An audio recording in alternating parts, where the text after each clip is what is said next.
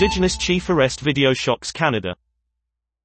PM Justin Trudeau calls for an investigation after dashcam footage shows an officer beating Allan Adam.